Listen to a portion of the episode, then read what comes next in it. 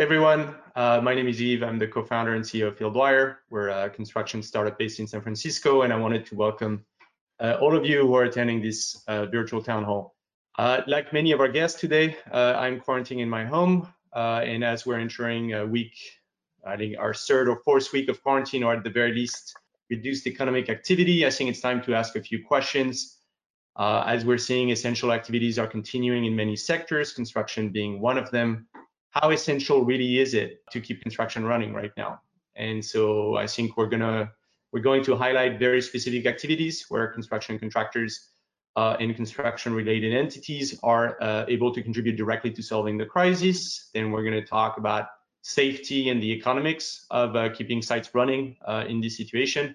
Uh, and finally, we're going to turn our attention towards the recovery phase. I think the current situation is expected to last for a while. And even if a strict shelter in place ends, we're not going to be back uh, at 100% immediately. And so we need to learn to operate durably in an environment that's not going to be safe for a long time.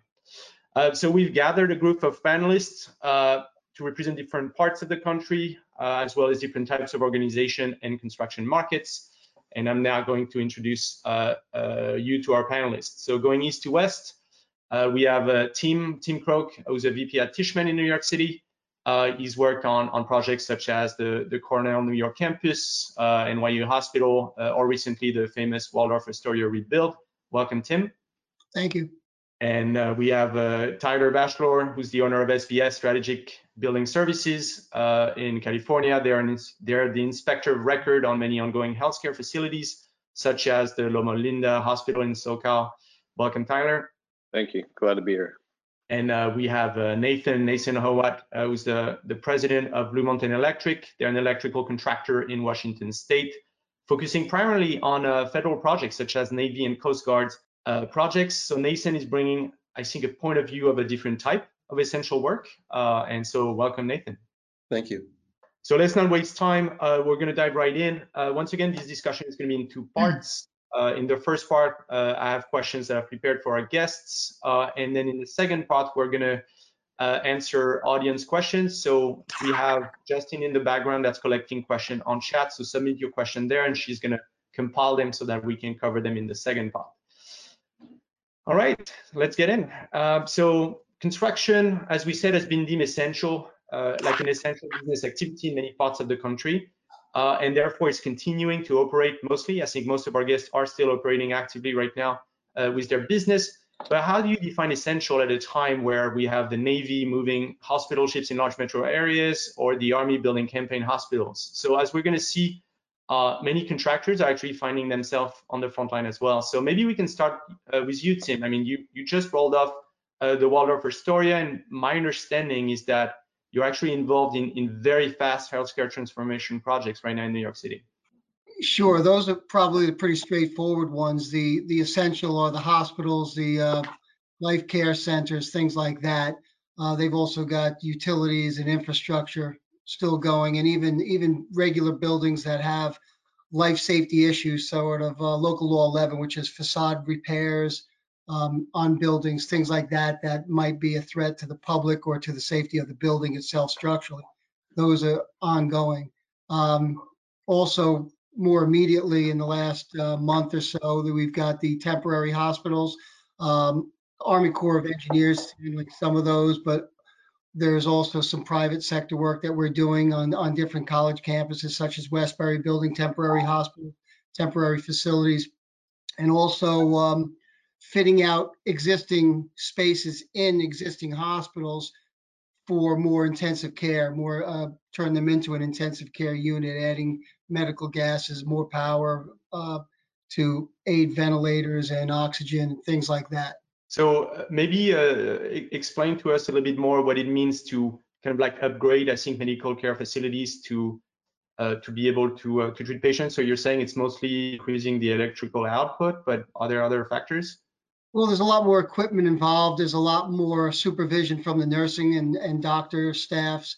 So where you may have a room with a, a coherent patient, which is coming in and they may be there overnight or for a couple days, but they're coherent, they're speaking, and they're they're being monitored with basic equipment. Somebody that uh, maybe not or not conscious or semi-conscious has a lot more instrumentation, a lot more telemetry that's monitoring their their functions, monitoring their status.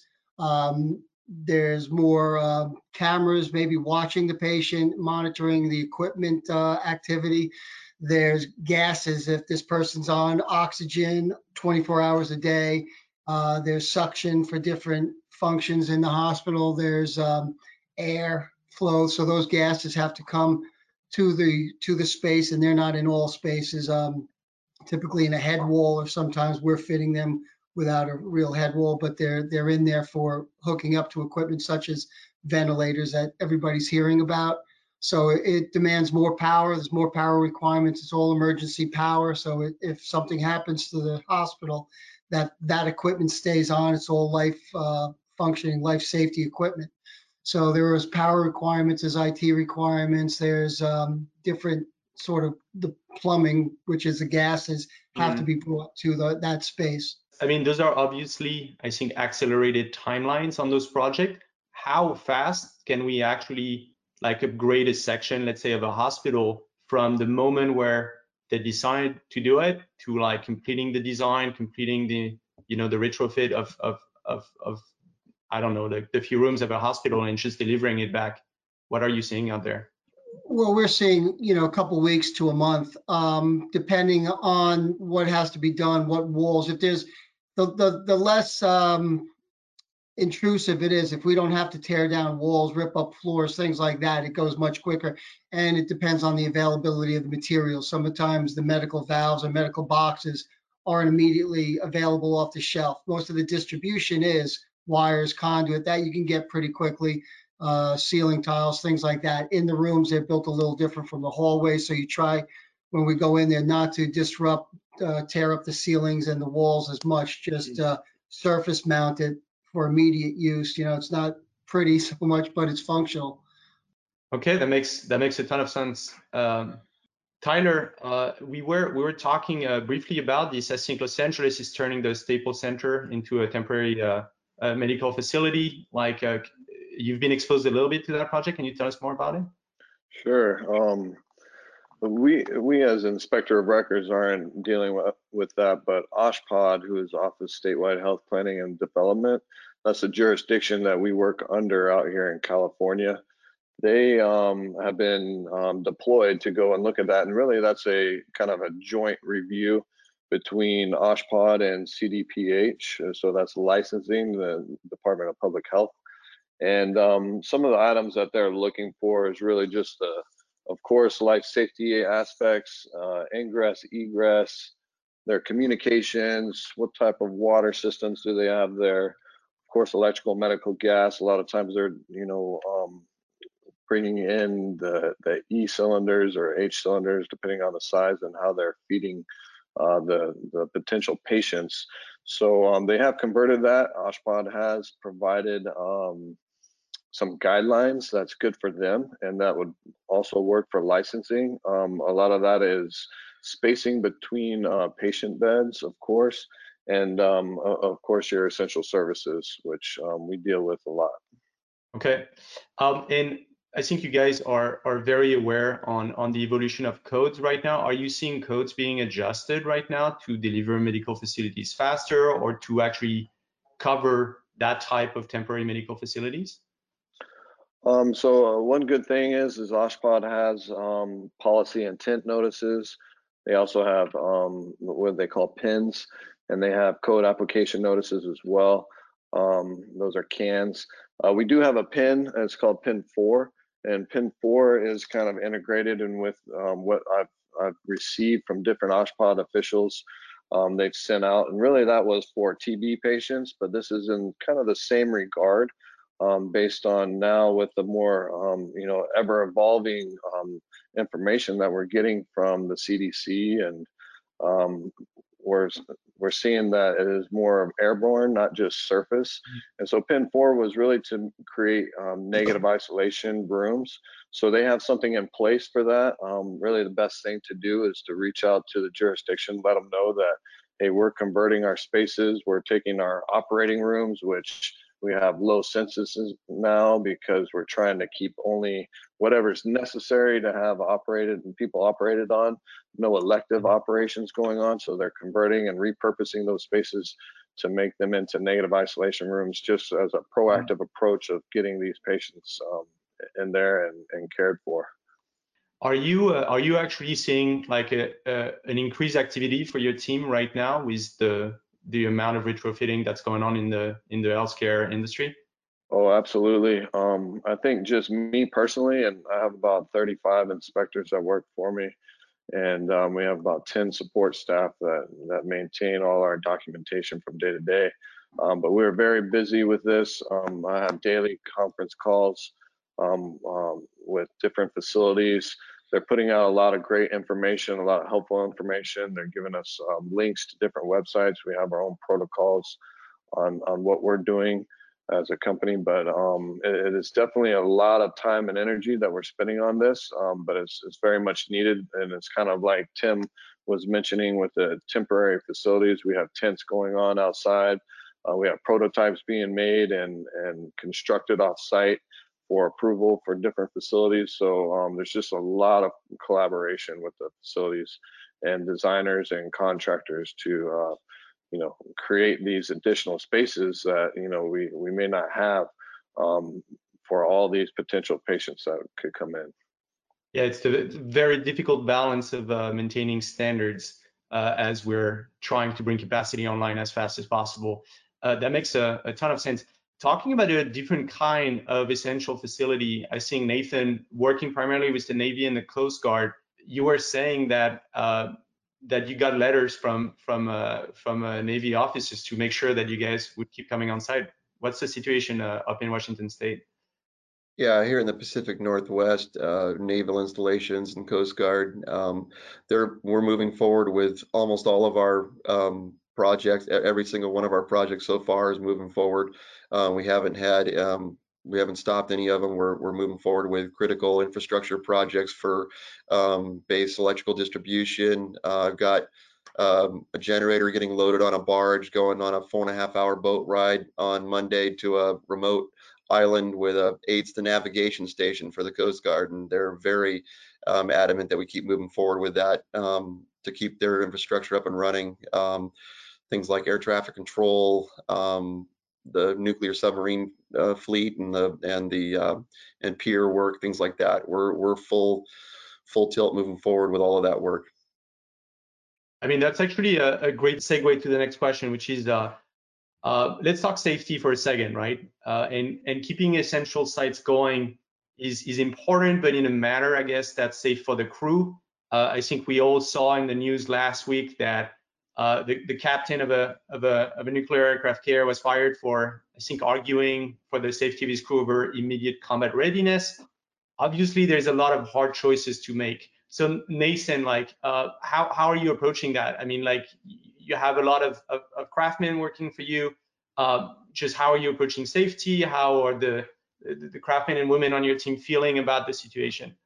Yeah, we've got about 20 uh, craft professionals, um, licensed electricians, um, journeymen and apprentices, and um, you know all different ages, uh, health conditions, things like this. Obviously, this has um, totally changed uh, so many aspects of what we're doing. So um, first, our our first and foremost care is for their health and safety. And and uh, even though we have you know deadlines and things that need to get done, um, their health and safety is our number one priority. So first of all, um, we made sure that it was clear that if they felt like they needed to go home um, for their own safety um, or the safety of someone at home, um, that they could bring something back to that they had they were given the opportunity to do that. Want to make sure that they don't feel like they're going to be punished for doing that because it's that's our number one priority. And then and then for everyone else, we just ask them to please come to work and um, they're doing it uh, for the most part. Uh, just about everyone is here. There's a couple people that that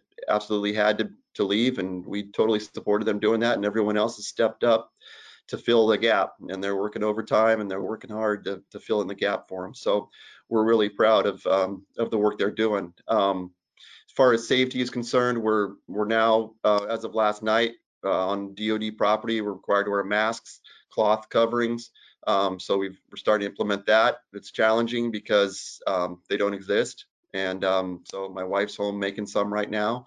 And um, so we'll see how that goes. Um, I'm sure they'll be great. And then uh, all, we're putting in policies like no no employees, no more than one employee driving a company vehicle at a time.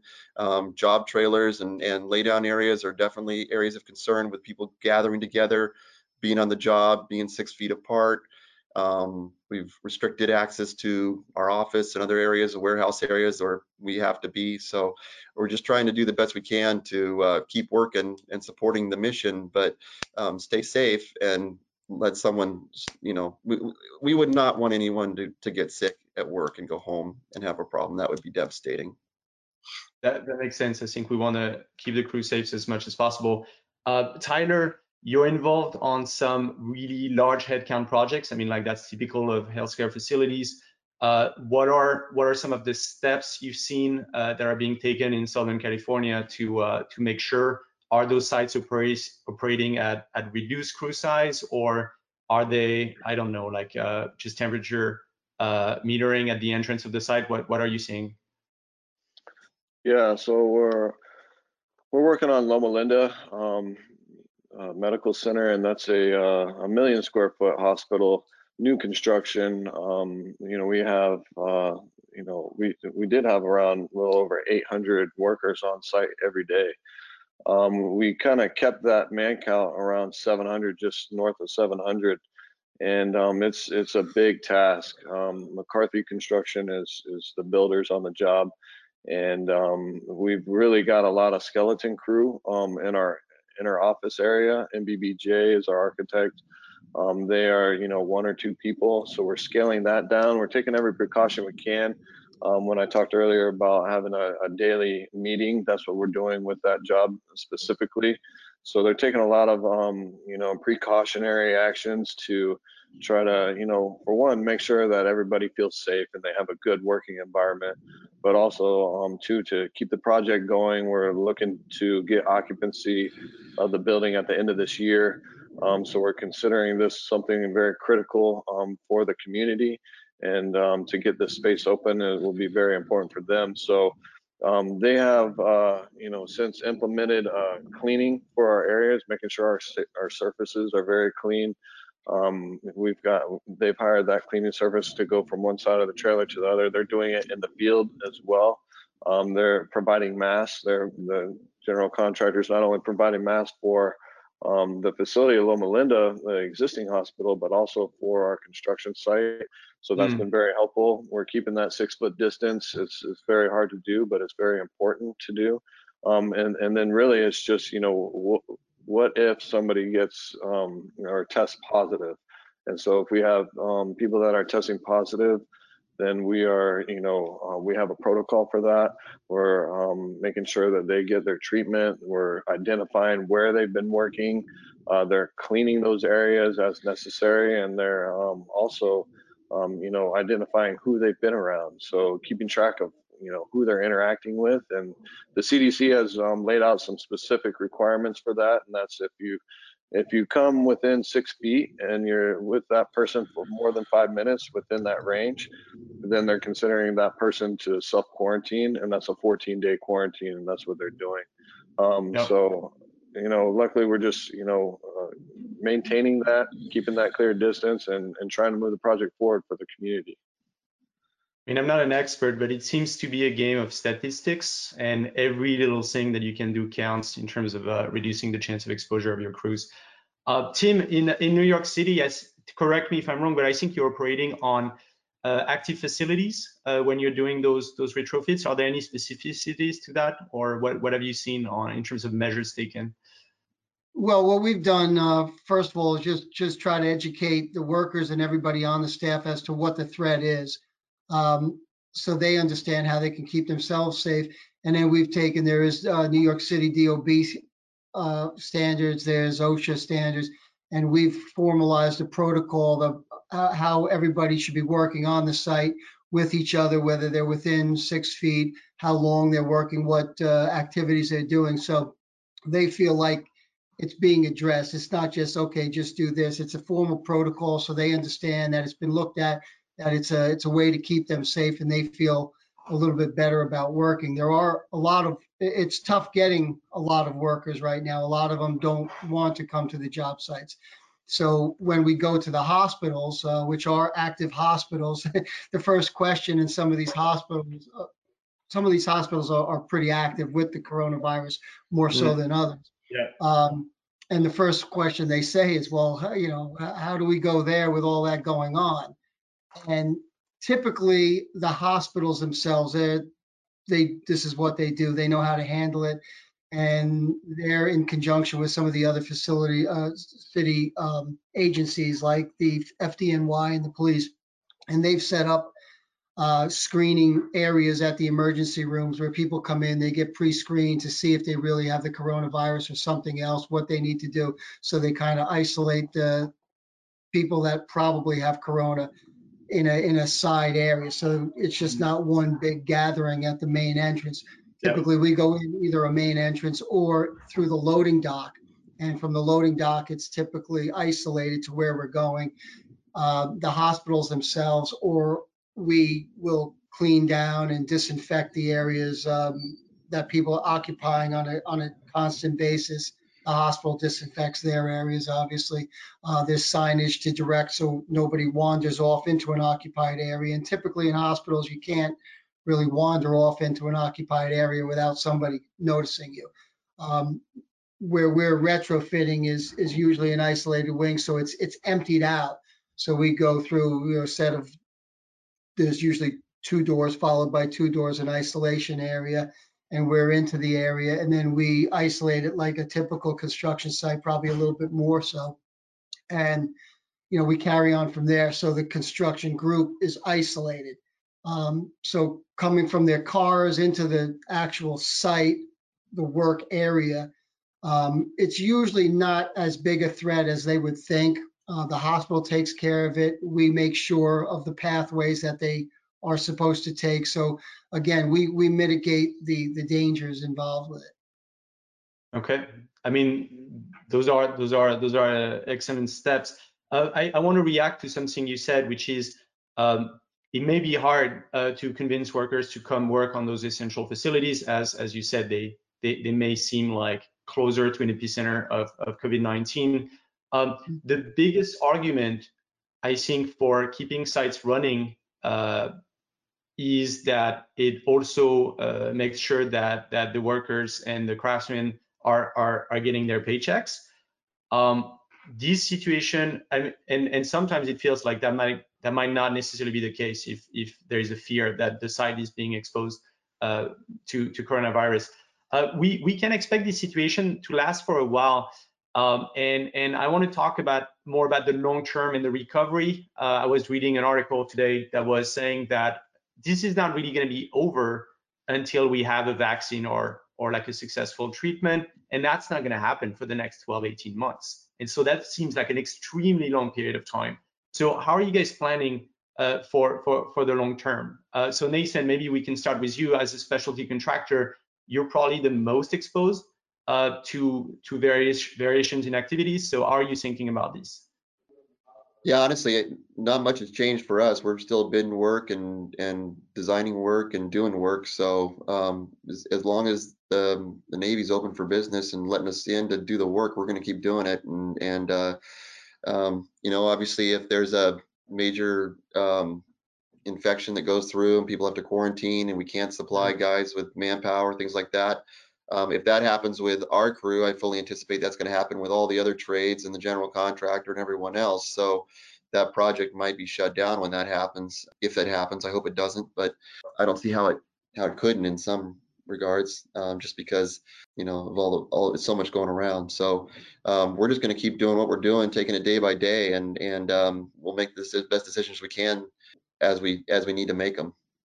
Yeah. So what you're saying is that you've seen no changes to the procurement process on on on on government jobs right now. Like they're they're essentially open for business and and just continuing the the process. I think I think it's a little slower because people are working from home and they don't they're not collaborating as much to get you know project managers talking to contracting officers and things like that. So um, you know right now it hasn't been a, we're still seeing some jobs coming out to bid and some other and the pipeline still getting loaded. Um, but it's you know we're we're just hoping that that continues if um, until it until it doesn't, and then we'll, we'll tackle that when it comes. I mean, usually the the the stimulus package usually comes from the from the government on on Right. on government infrastructure. So I think uh, Yeah. that there is hope on that front. Right. Um, Tim, like you've you've uh, like Tishman is obviously involved on, on many types of projects. Are you seeing the activity scale back on some of them to favor others? Uh, how are you adapting for the long term? Well, corporately, uh, it's, it's scaled back quite a bit. Um, they've scaled back at the main offices. They've scaled back on a lot of the job sites. They, they had to, some co- closed down completely. Some only certain operations are allowed to continue. So it's, it's quite a bit of a scale back. Um, I mean, I'm more of an optimist. I don't think it's going to go on forever like some people do. I, I'm hoping that by the end of this month, if everybody went and did the right things, hopefully by the end of this month, we'll, we'll see all the curves um, level off or start to uh, decrease. And certain other types of projects uh, that are non-essential now might open up to activity as long, as well as a lot of other businesses out there. Along with the uh, actual construction sites, you've got suppliers and vendors and factories that are shut down. So we're seeing the supply chain affected as well, trying to get those uh, those items. Um, and I think that might affect construction down the road a bit.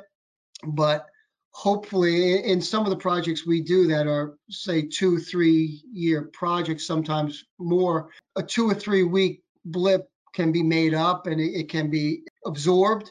Um, a two or three month hit uh, can't necessarily be absorbed. So I'm hoping that this is sooner rather than later, and and we can all you know make up for that lost time, and the people that are out of work will be eager to get back to work and and make up you know their losses. Yeah, I mean, I would agree on on on on your timeline of like two to four weeks. I mean, we're seeing Europe starting to to bend the curve already. I think we're going to be there in the U.S. Uh, in in a, in a matter of weeks. And the hope is that if people can prove that that crew safety is taken very very seriously, as as you're saying, less essential projects will be able to reopen progressively uh, and and go like that. Uh, Tyler, maybe a, a similar question for you. I mean, once again, you were saying that the activity was uh, extremely intense right now uh, on on on healthcare facilities. But but how how are you seeing the the market evolve long term, uh, and how how is your team adjusting to the situation? Right. Um, no, we we do have some facilities who are really looking at what they they consider a non-essential project, construction project, and what is essential for them um, to get certain spaces open, or if we've had ongoing construction, or if they want to take some of their projects and cancel. So we have seen some uh, projects that we had coming up um, that were postponed. Um, we have seen some of our facilities, um, you know, look to stop some of their projects that they've got, and you know that's a a, a big concern for you know a lot of our our people and and working and continuing to work. So um, we've seen some facilities in uh, LA that aren't ours um, but we had a new construction project just shut down their whole um, uh, project, which was a, a, new tower addition to their existing campus. So um, we are seeing fluctuations in this. I think we do see a lot of people um, or or facilities worried about their cash flow and if, if they're going to have. I mean, their census is down right now, and they're worried mm-hmm. about their whether they're going to be able to fund some of these jobs. So we see that, and and so what we've looked at, some of the things that we've looked at, we've looked at, um, you know, kind of a deferred payment program for us. You know, whether that's um, you know continuing to work with a percentage that would be paid to you um, over the time frame of you know months. Um, so we look at that, and you know, of, course, we're here to, to help the facilities and, and do what we can so we're continuing to work. We're continuing to provide the services. Uh, we we don't want to stop that, and, and of course we want to stay safe as well. But um, you, you, will see some fluctuations in, in the healthcare construction industry. Just just um, a little concerned about what the future holds. And uh, that makes sense. So we're actually at the halfway point of this discussion. So I want to remind the audience to submit their questions. I see that we have already a lot of questions that have been submitted. uh, which we're going to move uh, move to. Uh, Tyler, I think you, you, you bring a, a, very good point, which is the, the, the question of payments, deferred payments, adjusting how we're either uh, invoicing services or, or, or collecting money. Uh, and, and I want to hear uh, from uh, from Tim and Nathan what, what they're doing on, on that front, or maybe what they're doing differently on that front. So Tim, maybe you have some uh, some thoughts on on that on that front. Well, right now, I mean, we're not we're continuing where we can. Uh, if if the job is operational, um, the office staff would be working out of remote locations or home offices. Uh, the supers are either on the site uh, or rotating in and out, handling what they need to handle. There's there's bids going on. There's uh, uh, bulletins out that are being priced. There's, there's plenty of work to do in the in the near term. Um, as far as jobs that are shut down completely, um, I'm, I'm not involved with anything that's completely shut down, but for a week or two, I wouldn't recommend, and, and I haven't seen that any jobs being completely demobilized. That that costs mm. money, and mobilizing again costs money. So unless it's going to be a long term, you don't want to completely demobilize what we have done is moved rental equipment off the site, so we're not paying rental fees, things like that. There are electrical shutdowns, mechanical shutdowns, or standby that's required. So we're covering those costs, or you know, the owner's covering those costs for what's required to par do partial shutdowns just for safety reasons that may be mandated by DOT or just practical uh, standards to shut things down so there's not a, a flood or a leak or a fire or something like that. So we, we've tried to cover the practical aspects of costs on the job, but certainly keeping the job going through remote locations and everything like that, it's still functioning. Um, maybe at a less efficient manner for a while, but there's a lot of new technologies that people are getting used to too. And and and people have gotten pretty used to them pretty quickly over the last couple weeks, and that has ramped up efficiency too. So I don't know if it's 100%, but certainly people are functioning and they know the importance. Uh, at least uh, we've talked to our staff, and uh, I'm sure most people have, as importance of keeping things going. So people are learning the technology and using it pretty quickly and making it more efficient, doing what they need to do. I, want to I want to drill a little bit uh, further with you on that before uh, we go to Nathan. Um, there is, a, as you said, there is a minimum overhead to keeping a site open, safe, and running. What is the the threshold of disruption in either productivity or the supply chain that makes it so that it doesn't make sense to keep the site running? Uh, like where you're like, we should, we would rather shut down that site than just keep it running at a very low productivity or face major supply issues. Well, it's it's first of all, is the time you're going to shut down. I mean, what's practical to shut a job down? Again, if you've got a job that's going on two, three plus years and you're only shutting it down for a couple weeks, you can make up that time um, working at additional hours, additional people, accelerating materials, things like that. If you've got a job that's shutting down for a month and then all of a sudden you're not getting mechanical equipment, you're at a stage where you're um, installing, say, mechanical equipment or something like that, and you can't get that for another month. Um, it's different. So the thing about construction is every job is is different and the mm-hmm. demands or requirements through the course of the schedule are very different so it's got to really be a, a, close look at where you're at on your individual project to what you do whether you shut it down whether you furlough people whether you move people to other job sites that will be continuing or starting up things like that and those are all things that are have been and are being talked about probably on most jobs right now. Yep, that, that makes a ton of sense. Uh, maybe Nathan, and once again, like we were talking about invoicing and payments, I think the government can sometimes be the best or the worst customer depending on how you look at it. What mm -hmm. uh, have you seen any any changes there? We're we st we're still getting paid. Um, we we are a subcontractor to prime contractors, so I don't deal directly with the government and from a contractual perspective. But okay. um, we've had some. We've had we've been receiving um, payments for um, accounts receivable and and you know still paying our bills and and uh, we've we've worked with our vendors to um, get um, extend our terms if possible to just to make sure that if there is a gap or a delay. I think one of the things that concerns me a little bit is all the people working from home for the Navy, whether they have access to their systems for Mhm. approval and processing of invoices, things like that, and, and whether that they're still going to be able to do that. Uh, I expect them to, since they're expecting us to keep working. I expect them to keep paying. So um, we'll hope that relationship continues and and um, and we can keep working. But it's been it hasn't been long enough to really know whether there's an impact on that yet, as far as the government um, processing payments for construction. Not, we, but we haven't we don't have any reason to believe that they won't. So Okay. I mean that that makes sense, and I think that's that's good for the uh, for the business. So one one audience question was really uh, on on the word essential. I mean, how did you initially feel about the use of the term essential when it was applied to the construction business? Uh, how do you feel about it now? Anybody wants to take that one first? I think I could I could start with that if you want. Um, you know, I think um, you know we're on the internet. You're in a house that has power. Um, so from an electrical electrician standpoint, um, we are vitally essential to uh, right now, especially to make sure that the power grid remains operational. Not just the power grid, but the whole system all of the, the last mile to your house and and um, internet and connectivity and things like that is is one of the things that's keeping us all um, sane right now. So uh, I think I think it's really important that we have to maintain those systems for sure. So in that in that regard, I think it's really essential. Tim, did, did I mean you're working very directly on on some kind of like critical healthcare facilities? Like, are there any any any thoughts, any perception from maybe people around uh, around you or around the team that are just looking at construction differently because of that?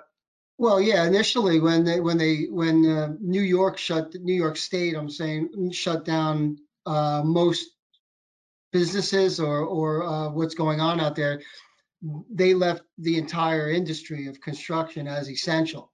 And, you know, uh, they later people started to complain and saying, you know, a, new high-rise condos isn't so much essential. Um, so they looked at it closer, and then they came out with guidelines uh, a week or two ago that that uh, de- described what essential was. But basically, I mean, if it's if it's infrastructure, anything that's going to keep um, life going, uh, and I, I mean just life in general, not uh, saving a life, uh, keep things going like like the power grid, like electricity, like shipping materials, trucking, obviously hospitals, fires, uh, police, transportation, things like that. It's got to keep going. Um, but anything on the building side of construction, if it's a threat to the public or it's a danger to the building, that's something you can't leave a piece of steel half up and then walk away while it's shored up. Things have to be finished mm. to, Yeah. to make it safe if it's left there for a period of time. So I think people are, are in their houses, in their apartments, they have to be able to survive. And that involves, again, certain utilities and certain functions of food, deliveries, things like that. And again, it's just being able to go outside of your house. You have to be safe if you do go down the street in a car. Uh, that's that's a good segue to uh, to Tyler. I mean, once again, inspection services right now, it's really about making sure that even as we're rushing uh, facilities forward, uh, like we're still meeting a certain standard. And so, what what's your point of view on on, on that essential aspect? Yeah, no, I think uh, Nathan and Tim really hit it on the head. Um, and then plus, you know, Department of Homeland Security also came out with a memo um, that was March 19th, and it just really described what was critical, what's essential. Um, of course, um, you know, like I was mentioning earlier, the the facilities are also considering what they feel is essential. But you you look at just outside of healthcare, and you know, you look at your homes, and you need you know power there, you need plumbing there. You you have an issue where you know your plumbing's backed up you need to have um, somebody come out there and, and help you fix it. So um, of course keeping that sanitary um, those sanitary methods and processes in place and somebody to come out there and help you with that is uh, is definitely essential. It's essential for you know the the healthcare and the well-being of people. So um, i think as far as our inspection standpoint and um, maintaining that oversight and, and review as we do continuously every day is definitely needed to keep the project moving forward. And um, you know, like um, Tim mentioned a lot about um, working in operating facilities, and, and we, are really trying to stay out of the operating facilities, you know, um, as as much as possible. But we have a lot of facilities that are continuing with the work, so we're in there, we're we're doing the work, we're we're ongoing. We have some projects at 10%, we have some projects at 80%, and we're continuing the um, services to keep the jobs going. So, uh, especially, I just want to say too that um, you know these spaces are needed. Um, you know, and and while they're looking for spaces that um, they can utilize in their operating facilities, they're also looking mm -hmm. to get occupancy from the jurisdiction just to get that extra space completed and and then move new patients in. So it's very important. So I have a, I've actually have a follow-up question for you, uh, Tyler. Um, how much of your work are you able to do remotely uh, versus on-site? Like, or I mean, because Tim was mentioning that they're running skeleton crews in the in the in the trailers. Uh, Nathan, I think, is mostly uh, still running on site in terms of the the, the technicians and the, the, the craftsmen themselves. What what about inspectors? Um, inspectors really they've they've got to be out there. They've got to be in the field. They've got to be in the hospitals. Um, they've got to be looking at the work, looking at the material being delivered. Um, you know, Tim mentioned you know the the driving and the trucking industry, and uh, also the manufacturers. Some of our manufacturers for drywall shut down for a period of time and then reopened. Um, you know, you do have that concern with workers and whether it's safe and whatnot. But um, and we've seen a, a downtick from that too. Um, but inspection definitely needs to be there. We have a lot of support staff um, too that luckily that they can be remote and not necessarily have to be in the environment and work from home. So we're mm-hmm. we're fortunate in that. And, uh, I feel like we're fortunate just to maintain working. A lot of a lot of people are at home and quarantine and, and stuck in their house. And I feel that we're fortunate that we can provide service for people and then continue the work. And, and that means we're getting out of the house and, and going to the job site. Yep. Um, question for Tim. Uh, like we're seeing, uh, basically we're, we're starting to get used to the situation a bit more. I think the, the, the, guidelines in terms of what's essential are being clarified. I think the, the liability side is probably being clarified a little bit uh, as well. So who has the burden slash liability of letting a worker enter a site uh, that may be sick and that may contaminate other? Uh, where does that burden fall? Is it on the owner? Is it on the on the foreman of the the, the specialty contractor? Is it on the GC? Uh, how are you guys thinking about liability right now? That's going to be a good question for years to come.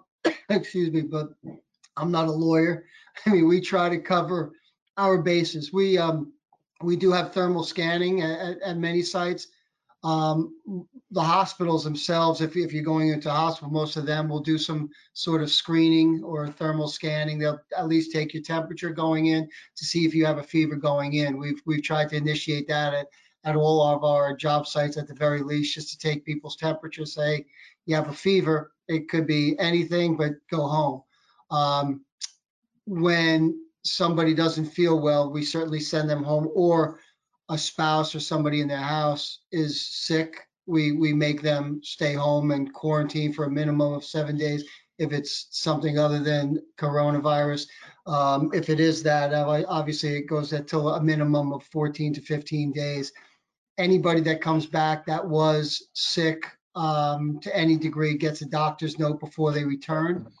Mm -hmm. uh, so it's it's you know, it's something we we've told people every year. I mean, every winter when it's flu season in New York, uh, certainly in the Northwest, where people get sick, you say if you're sick, stay home. Um, but people don't do it. So now it's it's a much more conscious thing. It's uh, it's much more acceptable to just say uh, I'm staying home or you're going home, etc. Yeah. But now with with the added virus thing, there is a uh, a requirement to get a doctor's note to come back. Okay. And so when you were talking about a thermal scanning, if you have a worker that is like has a light fever when they show up on site, it's a strict policy where they cannot enter the site and they have to go home. Yes. Okay. Well, I think that's the that's the good implementation. That makes a lot of sense. Uh, Tyler, a quick question for you. What does a small contractor uh, do when? I mean, a lot of contractors have actually uh, as as Nathan was talking about, given their stocks of N95s to to healthcare workers, uh, and many of them are, are running low on supply. What if what if code says that you have to have uh, a mask and they don't have one? Um, what should they do? Um, you know, if they're working in a healthcare um, facility, a lot of the um, the facilities are actually providing the masks. So they'll have masks. I, I, actually went into a facility yesterday and I had my own mask, and they said, no, we'd rather use our mask so that way we don't have any contaminants from outside. So here's a mask, and um, you know we have gloves for you as well. So they gave us the gloves, masks. They do the screening. You fill out a questionnaire. Uh, you take your temperature, and they give you a sticker that says, you know, you've been screened and that you're you're safe to be in, to, in the facility. Because we actually work on not only um, what they call OSHPD one, being general acute care.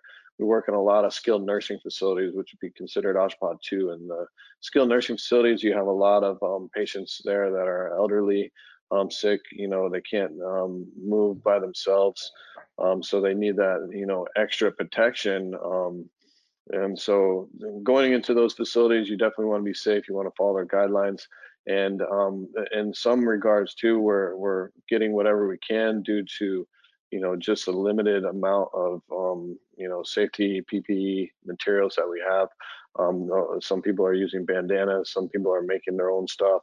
Um, we're using whatever we can, um, but especially when we go into operating hospitals.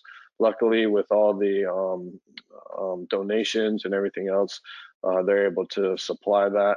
Um, so you, you, use it as the least amount as possible, and of course, going into the facilities the least amount as possible. But when you do go in there, you, you definitely want to abide by their their rules and, and what they have to provide for you. So um, that, I think that's the best way to you know achieve some kind of compliance to to get in there and be around these people because you're not just protecting yourself you're protecting you know the mm-hmm. other people around you yeah i think that's one of the the most important thing is the the mask protects others more than it does actually protect you um, right. nathan you were saying that that the navy has adjusted its language to allow for makeshift, makeshift masks or something like that is that what you were talking about yeah, we got a, a letter from the Department of Defense, uh, Department of the Navy today uh, with guidance for cloth um, face coverings with some direction, specific direction about how much the face needs to be covered.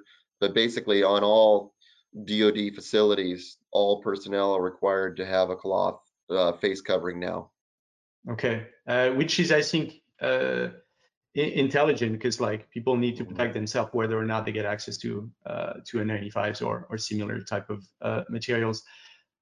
Uh, is a company like like Tishman investing in kind of like home setups to help uh, its its engineers uh, and its its project managers that are working from home just be more efficient, or like were there any technology investments that were done uh, to to guarantee that even if part of the of the the management is working remote, they're able to produce well?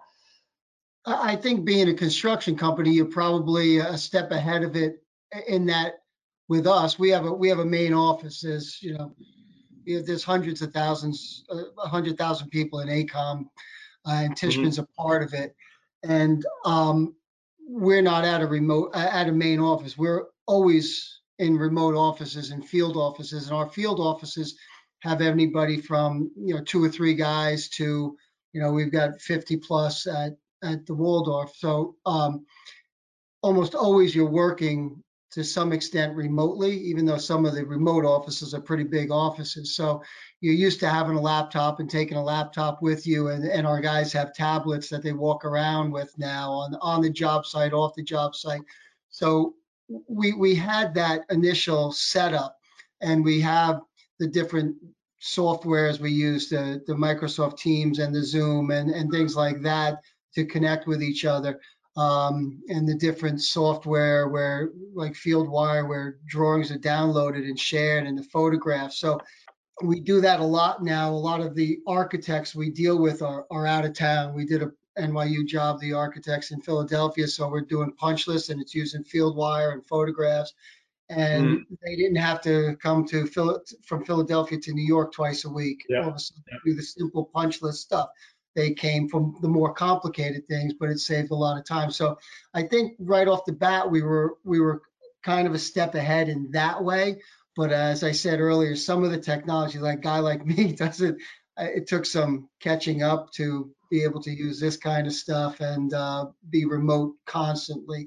Um, you know, we're used to being in, standing around a table with a set of drawings and pointing at this and redlining that and Mhm. and and doing things like that. So that's taken a little bit of uh, getting used to, but but everybody's upping their game to um, take advantage of the technology.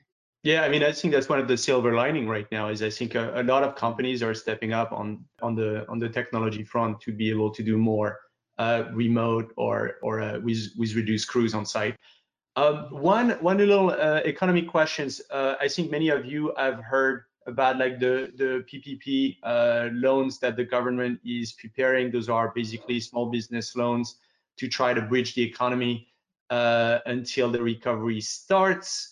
Uh, are any of you taking advantage of this? I think that might be a question that's more relevant for uh, for Nathan or Tyler. Have you looked at it? Uh, any thoughts? Um, yeah, we've taken a look at it. Um, I've had some of my staff, um, you know, check it out and, and start to fill out the information and, and really just in preparation of if we do have some slowdown.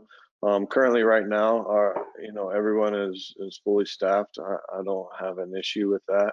Um, but you definitely want to plan for the future because we don't know how long this is going to go on. So um, we, we have taken a look at it. Um, it's a lot of documentation to fill out, but Mhm. um, it, it's definitely on our back burner. Okay.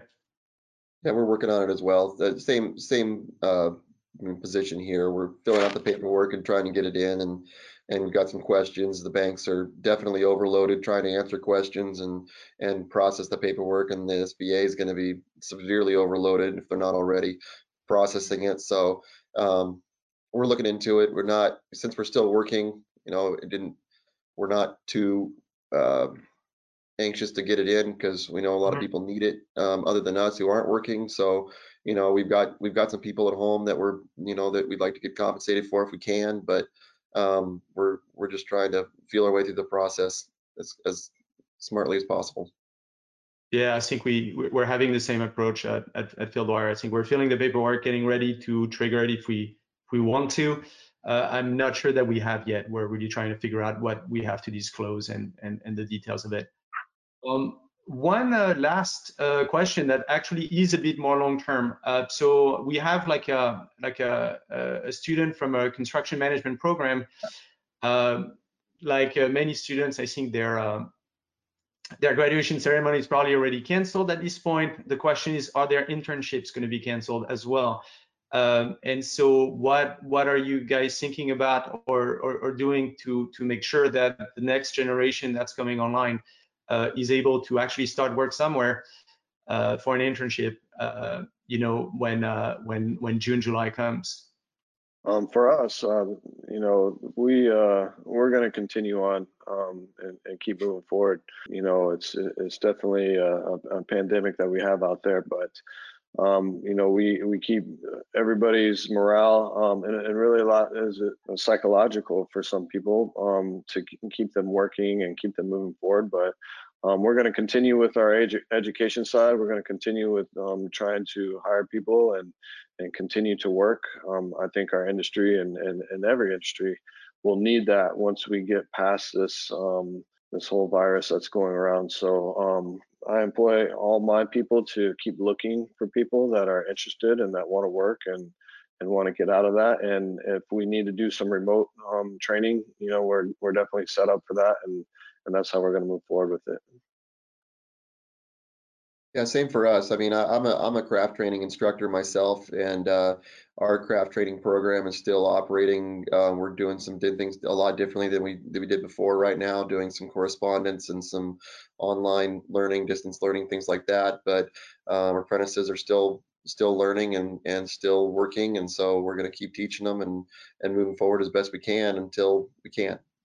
Tim, what what about the internship program at, at Tishman? Uh, but as far as I know, we're, we're still going ahead with it. I've not heard any limits on it, uh, or any, anything that's gonna change what we usually do. We usually have quite a number of interns over the summer, so I expect that it'll happen the same way this summer. I think like uh, that's probably the best uh, the best question to to end this thing on. Uh, and and I do agree. Like we're we're adjusting our interview process. We've hired our first employees without doing on-site interviews, which is extremely weird uh, to us. We have a very uh, in-person culture, but I guess we're all, all adjusting. So I want to uh, thank the panelists for their time and for the great content they've brought to us today. I think this turned out like really good again. I want to thank the audience for dialing in. Uh, and finally, I want to thank the team for putting this together. It's a ton of work uh, to put those uh, those town halls together. Uh, and so uh, wish everyone a great Tuesday. Bye, everyone.